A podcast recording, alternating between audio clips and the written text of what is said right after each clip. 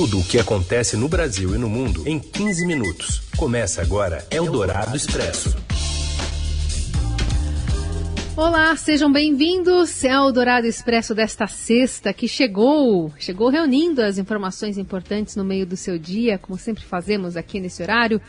Eu, Carolina Ercolim e Heisen Abac. Como vai, Heisen? Oi, Carol, tudo certo? Olá, ouvintes que estão com a gente ao vivo no FM 107,3 da Eldorado ou em qualquer horário no formato de podcast. Vamos aos destaques então desta sexta, dia 12 de março. A Anvisa aprova o registro definitivo da vacina de Oxford e libera o uso do antiviral Remdesivir para tratamento de Covid. A Câmara conclui a votação da retomada do auxílio emergencial, mas o pagamento, o governo só deve reiniciar os pagamentos na primeira semana de abril. E ainda a antecipação para amanhã do fechamento das praias de Santos e o recurso da Procuradoria-Geral da República contra a anulação das condenações do ex-presidente Lula na Lava Jato. É o Dourado Expresso. Tudo o que acontece no Brasil e no mundo em 15 minutos.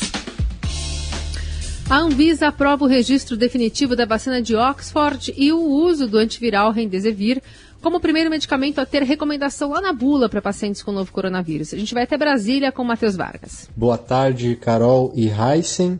A Anvisa anunciou nesta sexta-feira que aprovou o registro da vacina de Oxford AstraZeneca produzida pela Fundação Oswaldo Cruz, a Fiocruz. A decisão permite a entrega do produto que tem a etapa de fabricação no país.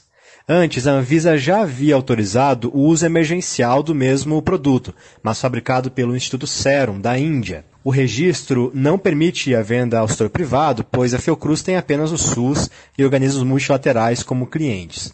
A Fiocruz espera entregar cerca de 222 milhões de doses neste ano, sendo 112 até julho. Neste mês, a ideia é distribuir 3,8 milhões de doses. Segundo a Anvisa, a vacina tem eficácia global de 70,42%. O produto é aplicado em duas doses com intervalo de 4 a 12 semanas entre cada uma. A Anvisa também anunciou o registro do antiviral Remdesivir, fabricado pela farmacêutica Gilead. O medicamento é usado no tratamento de pacientes hospitalizados com a Covid e a ideia é que ele reduza o tempo de internação daqueles pacientes que precisam de apoio para respirar, de respirador ou de suplemento de oxigênio. A Anvisa já havia aprovado o registro da vacina da Pfizer no mês passado e também a autorização de uso emergencial para a vacina Coronavac, que é desenvolvida pela farmacêutica chinesa Sinovac e entregue no Brasil pelo Instituto Butantan. Eldorado Expresso. As escolas municipais de São Paulo também vão antecipar o recesso de julho para paralisar as atividades nas próximas duas semanas de acordo com o anúncio feito há pouco pelo prefeito da capital paulista, Bruno Covas, em coletiva de imprensa. Anunciar mais 555 leitos que a prefeitura está viabilizando referenciados para coronavírus, entre leitos de enfermaria e leitos de UTI. E também nós teremos o anúncio da suspensão das aulas presenciais na cidade de São Paulo entre o dia 17 de março e o dia 1 de abril, já juntando com o feriado da Páscoa. Mas a suspensão de aulas presenciais, ela vale para a rede privada, para a rede pública estadual e para a rede pública municipal aqui na cidade de São Paulo, a partir da próxima quarta-feira, dia 17. Tá aí o anúncio do prefeito paulistano. A decisão em relação às escolas estaduais já tinha sido anunciada ontem pelo governador João Dória. Covas, neste ano, mudou o secretário de Educação, colocou no cargo Fernando Padula, tem experiência na administração da rede estadual, é amigo do prefeito. E Padula é um defensor das escolas abertas e, durante as negociações, demonstrou a sua preocupação em um fechamento prolongado da rede. As escolas municipais hoje, de São Paulo, têm cerca de um milhão de alunos em creches, escolas de educação infantil, fundamental e também e pouquíssimas de ensino médio. É a maior rede municipal do país. E este mês, o sindicato dos professores decretou greve se dizendo contra a volta presencial. Mesmo assim, muitas escolas reabriram e funcionavam, pelo menos até esta sexta-feira. O secretário municipal de saúde da capital, Edson Aparecido, também anunciou durante a coletiva a abertura de novos leitos para tratamento da Covid na cidade de São Paulo, além de fazer um apelo aos mais jovens. A forte recomendação para que todas as pessoas, sobretudo os jovens, a qualquer surgimento de sintomas, procurem imediatamente uma unidade de saúde do SUS municipal para encaminhamento aos nossos hospitais dias. Normalmente o que nós temos sentido é que o jovem demora mais para procurar o sistema de saúde e quando chega no sistema de saúde já chega em condições agravadas. Nós estamos então abrindo para enfrentamento dessa situação 555 leitos de Covid, 130 leitos de UTI na próxima segunda-feira, dia 15, 100 leitos no Hospital do M. Boimirim, 20 leitos no Hospital do Guarapiranga e 10 leitos no Hospital São Luís Gonzaga. 185 leitos de enfermaria também na próxima semana. 105 leitos no Hospital da Cantareira já na segunda-feira.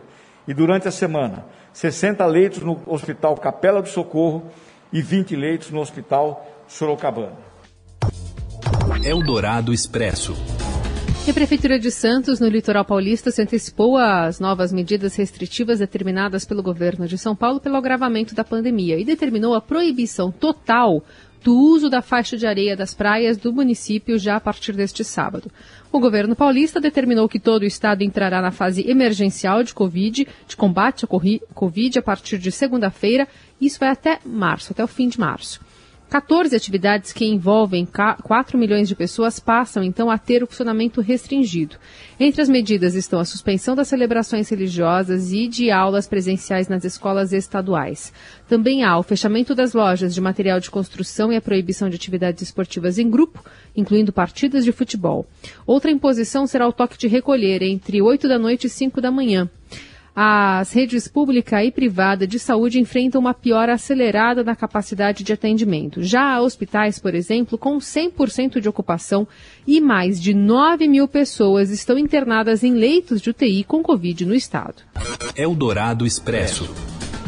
Funcionários do governo americano discutem internamente a possibilidade de repassar a outros países, incluindo o Brasil, milhões de doses da vacina produzida pela Universidade de Oxford em parceria com o laboratório AstraZeneca. O imunizante ainda não recebeu autorização para uso emergencial dentro dos Estados Unidos. E segundo informou hoje o, no jornal New York Times, a possibilidade já é considerada pelas autoridades locais. E a própria AstraZeneca está incluída nas conversas. O país já possui 30 milhões de doses da vacina da AstraZeneca, hoje armazenadas em um depósito no estado de Ohio. Mas elas ainda não podem chegar aos braços dos americanos porque o laboratório não terminou os testes da fase 3 nos Estados Unidos e por isso não fez o pedido de uso emergencial ao FDA, que é a agência responsável por autorizar medicamentos no país, a Anvisa de lá. A Anvisa daqui aprovou, como vimos há pouco, o uso dessa vacina em definitivo aqui no Brasil. Por outro lado, a vacina está liberada em 70 países, incluindo o Brasil, o Reino Unido, também a União Europeia, onde há problemas no fornecimento das doses. Eldorado Expresso. O governo Jair Bolsonaro se prepara para começar a pagar as primeiras parcelas da nova rodada do auxílio emergencial apenas na primeira semana de abril. Até agora, o governo trabalhava para pagar ainda em março o benefício aos vulneráveis. Mas a tendência, na prática, é que só haja condições técnicas de iniciar o pagamento em abril. Os primeiros a receber serão pessoas que não são beneficiárias do Bolsa Família e que, na visão do governo, estão mais necessitadas. Após a desidratação que impôs uma derrota à equipe econômica na quarta e permitiu que servidores públicos continuem com o direito à progressão automática nas carreiras e o respectivo aumento nos seus salários, mesmo no caso de crise fiscal, o governo manteve a base mobilizada para barrar novas mudanças. Tudo a um custo muito alto. A votação terminou com uma briga, mais uma na equipe econômica, agora entre o ministro Paulo Guedes e o secretário da Receita, José Tostes. Segundo a colunista de economia, Adriana Fernandes, da Rádio Dourado, mais do que a briga em si, o movimento mostra como a votação da PEC foi marcada por traições. O ministro ontem participou dessa live com o presidente porque a situação de pressão contra o presidente, por conta da vacinação desastrosa que o Brasil passa, ele foi ali para mostrar, olha, estamos agindo aqui nesse lado vocês não precisam fazer o lockdown. O Bolsonaro, nessa fala, estava contra o lockdown, pressionando os governadores. Então, a presença de Paulo Guedes ao lado do Bolsonaro é para dizer que o governo vai continuar ajudando, vai continuar dando recursos para estimular, para combater a pandemia. A expectativa de autoridades do governo é que a PEC seja promulgada pelo Congresso na próxima segunda-feira e que o presidente edite no dia seguinte as medidas provisórias para detalhar as regras para receber o auxílio, além do crédito extraordinário para bancá-lo, segundo apurações do Estadão. O desenho prevê quatro parcelas mensais de 150 reais para famílias de uma pessoa só 250 para a média das famílias e 375 para mulheres que são únicas provetoras da família. Eldorado Expresso. O ministro Edson Fachin do Supremo Tribunal Federal votou para considerar inconstitucionais decretos do presidente Jair Bolsonaro que aumentaram as possibilidades de posse de armas. Para Fachin, a posse de armas de fogo só pode ser autorizada às pessoas que demonstrem concretamente, por razões profissionais ou pessoais, possuírem efetiva necessidade. O direito à posse e a autorização para manter uma arma de fogo em casa ou no local de trabalho, desde que o dono da arma seja o responsável legal pelo estabelecimento. Os ministros começaram a julgar nesta sexta-feira, no plenário virtual, uma ação apresentada pelo PSB, Partido Socialista Brasileiro, que questiona os decretos de Bolsonaro. O partido alega que os atos do presidente confrontam dispositivos do Estatuto do Desarmamento, uma lei aprovada em 2003. Os ministros podem apresentar os seus votos até o dia 19 de março. O relator da Lava Jato no Supremo também foi alvo de ameaças e xingamentos. Isso depois que decidiu anular as condenações impostas ao ex-presidente Lula. Segundo o Estadão apurou, manifestantes chegaram a ir ao edifício e promover buzinaços perto de uma residência do ministro no Jardim Social, bairro Nobre de Curitiba. O episódio levou o Supremo a reforçar a segurança do magistrado.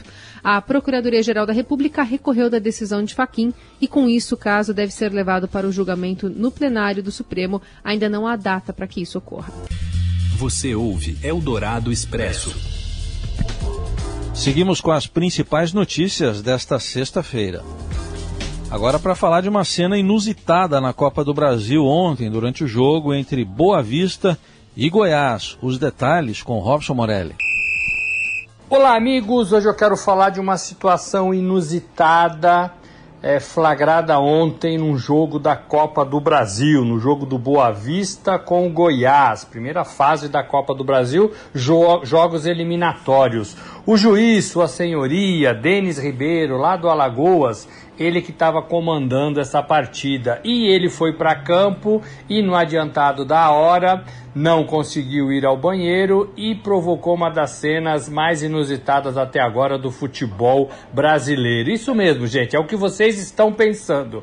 Ele fez xixi dentro do campo ali, meio enrustido, de costas para a, a, parte onde havia o banco de reserva, onde tinha pessoas dos dois times ali trabalhando, era o único lugar onde havia pessoas no estádio, deu uma disfarçada, né? É, é, fingiu que estava amarrando é, o calção e fez a sua necessidade ali mesmo, em pé, minutos antes de começar a partida.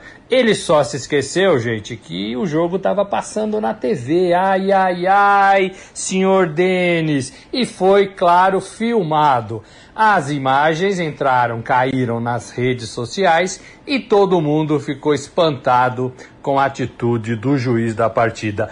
Em campo, durante os 90 minutos, o Boa Vista ganhou de 3 a 1 e deu sequência ao seu encaminhamento na Copa do Brasil. É isso, gente. Falei, um abraço a todos, valeu. Eldorado Expresso. Foi chilique, chiliquento, engraçado. Destratado, magoado de você pra mim. Uma comédia, uma conversa, uma besteira. Sem era nem beira que não tinha fim. E você que tava ação doidão, falou, falou. Na página de cultura do Estadão, no portal, estão disponíveis hoje algumas opções de atrações musicais e de outras linguagens culturais para curtir no conforto de casa. Um dos destaques é a programação da plataforma Cultura em Casa, na qual as cantoras Mariana Aidar e Cel fazem shows às 5h30 e 8h30 da, de amanhã, diretamente do palco do Teatro Sérgio Cardoso, mas sem público, é claro.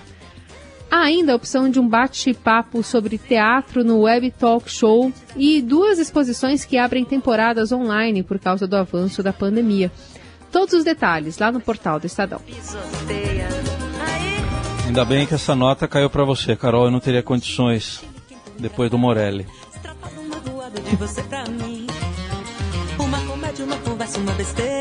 Bom, e assim a gente se despede de você. Mais uma semana. Segunda estamos de volta. Boa sexta a todos. E todo mundo se cuidando, que é o que tem para hoje, para amanhã, para daqui a um bom tempo. Tchau, gente. Bom fim de semana.